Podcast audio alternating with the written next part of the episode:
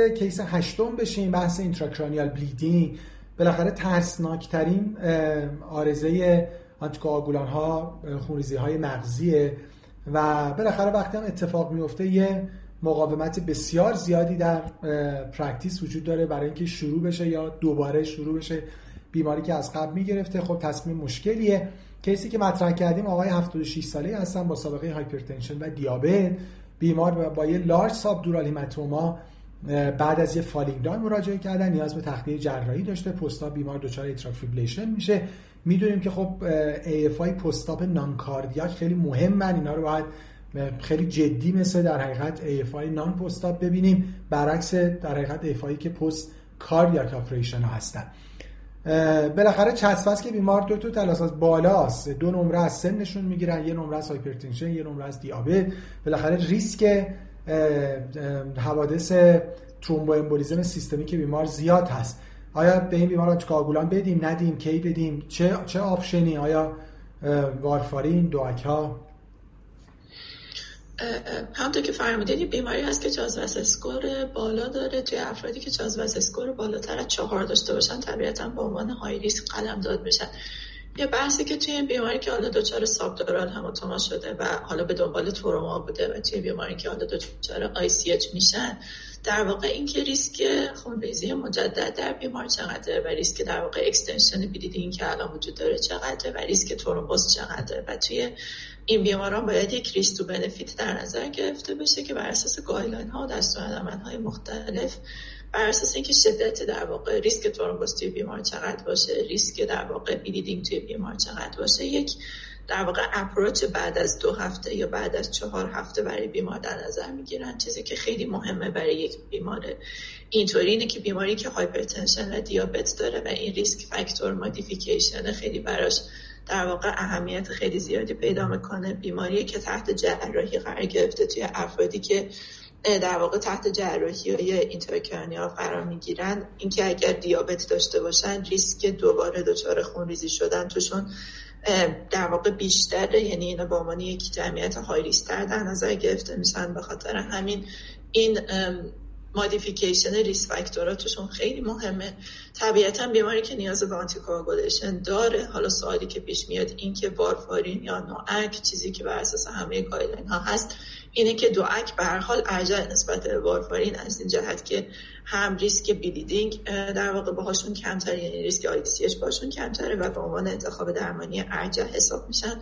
طبیعتاً توی بر اساس گایدلاین ESC 2020 هم که حتی گفته که استفاده از دواک نسبت به وارفارین ریسک رو 50% که آورده پایین، که خب عدد قابل توجهیه. به خاطر همین طبیعتاً در واقع دواک ها به عنوان آپشنی محسوب میشن که نسبت به وارفارین ریسک خونریزی کمتری دارن، توی بیمار انتخابی هن.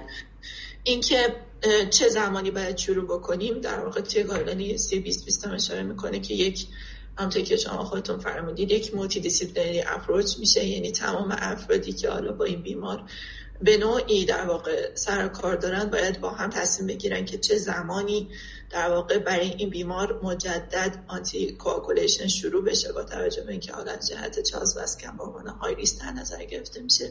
طبیعتاً بیشتر از 4 هفته نباید بشه، یعنی طبق قایدان جدید ماکسیموم بعد از 4 هفته باید شروع آنتی کوآگولان بشه. اگر که بنابر حالا قضاوت بالینی شرایطی که حالا خونریزی توش اتفاق افتاده و حالا سیتی که بیمار توش انجام شده به نظر میرسه که ریسک اکستنشن توش کمه یا اینکه ریسک ریبلیدینگ دوباره توش کمه، میشه که بعد از 2 هفته هم در شرایطی برای بیماران خیلی های ریسک در نظر گرفته بشه. شاید بیشتر از 2 هفته بیشتر برای افرادی باشه که در واقع دریچه‌ای هستن، یعنی که مثلا دریچه فلزی دارن و به خاطر اون دارن آنتیکواغولیشن دریافت میکنن، که توی اونام در واقع یک زمان شروع اپتیمومی که دوباره آنتیکواغولانت دریافت بکنن مطالعه داریم که بین 7 تا 14 روز باشه، ولی به نظر میرسه که توی اونا در واقع بعد از 2 هفته به عنوان زمان ایدئال باشه. برای همین توی همچین بیماری شاید مهمتر از این که آنتیکواغولان برش شروع کنیم اینه که هایپرتنشنش کنترل بکنیم، دیابتش حالا کنترل بکنیم، هرچند که حالا کنترل کردن دیابت ممکنه زمان ببره، ولی اون چیزی که توی فاز هات مهمه اینه که هایپرتنشنش کنترل شده باشه. دواک ها انتخاب ارجحی هستند در این بیمار. دواکی که ریسک ICH کمتری داشته باشه، آپیکسابان میتونه به عنوان داروی انتخابی باشه در این بیمار که ریسک خونریزی کمتری داشته باشه. زمان از بعد از 2 هفته تا بعد از 4 هفته با توجه به محل خونریزی، ریسک خونریزی و ریسک ریپیدین و ترومبوز مجدد میتونه باشه. و خیلی متشکرم. من یه تک اون مسیج بخوام بگم، راستش این که به نظرم تو بعضی سناریوها مثل همین سناریوها اصلا چیز استریت فورواردی نداره ما بخوایم حفظ کنیم، یعنی به شدت خب تیم توش مهمه، نورولوژیست، در حقیقت جراح اعصاب، نمیدونم حالا همکاران کلینیکال فارماسیست، خود کلینیسی هم، بالاخره همه بعد در کنار هم تصمیم میگیرن، ولی یک کانسپتای توش مهمه. من به نظرم اینجا این کانسپت رو فراموش کنیم که اگه بیماری دچار اینتراکرانال بلیدینگ شد، حالا از هر نوعش، این دیگه یه ابسولوت کنتراندیکیشن برای دریافت آنتیکواگولانه.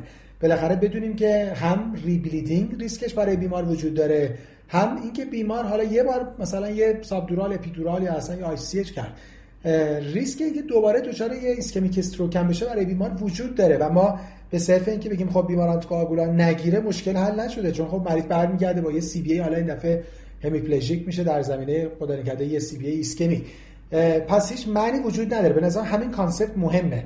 حالا اینکه شروع بکنیم یا نکنیم، خب همونجوری که فرمودن خیلی بستگی به این داره که بیمار اصلا علتش چی بوده، علتش ریورسیبل، ماکروبلیدا الان تو سیتی چقدره و خیلیش اصلا تصمیم کاردیولوژیست نیست راستش، یعنی آدم باید در حقیقت از چون ما که نمیدونیم که بپرسیم ببینیم علت چی بود، آیا ریورسیبل هست نیست. من به نظرم ما به عنوان ساید کاردیولوژی پیام مهمی که به اون ور تیم میتونیم بدیم، یعنی به تیم نورولوژی بدیم، این که آقا این بیمار گرفتن آنتیکواگولان براش مهمه، یعنی بیمار باید آنتیکواگولان بگیره مگه خلافش ثابت بشه. یه چسباست که 4 داره. البته خود نورولوژیست هم کاملا به این داستان حتما اورینته هست. این بیمار ما البته یه قسمتش یعنی به خود ساده تره، به جهت اینکه اتفاقی براشون افتاده تروماتیک بوده و اسپونتانیوس این اتفاق براشون نیفتاده. همونجوری که گفتین حالا حداقل گایدلاین 2020 ESC اجازه میده که مثلا بعد 2 هفته حتی برای بیمار آنتیکواگولان شروع بشه. طبیعتاً خب دواک‌ها که ارجح هستن به خاطر ریسک پایین‌تری که برای حوادث خونریزی مغزی دارن. و حالا نهایتاً هم که البته خب همونجوری که فرمودین نقش تیم خیلی مهم است. خب خیلی متشکر. پس این بیمار رو پلنمون این هست که ترجیحاً بعد از 2 هفته بشه براشون آنتیکواگولان شروع کرد، حالا نهایتاً 2 تا 4 هفته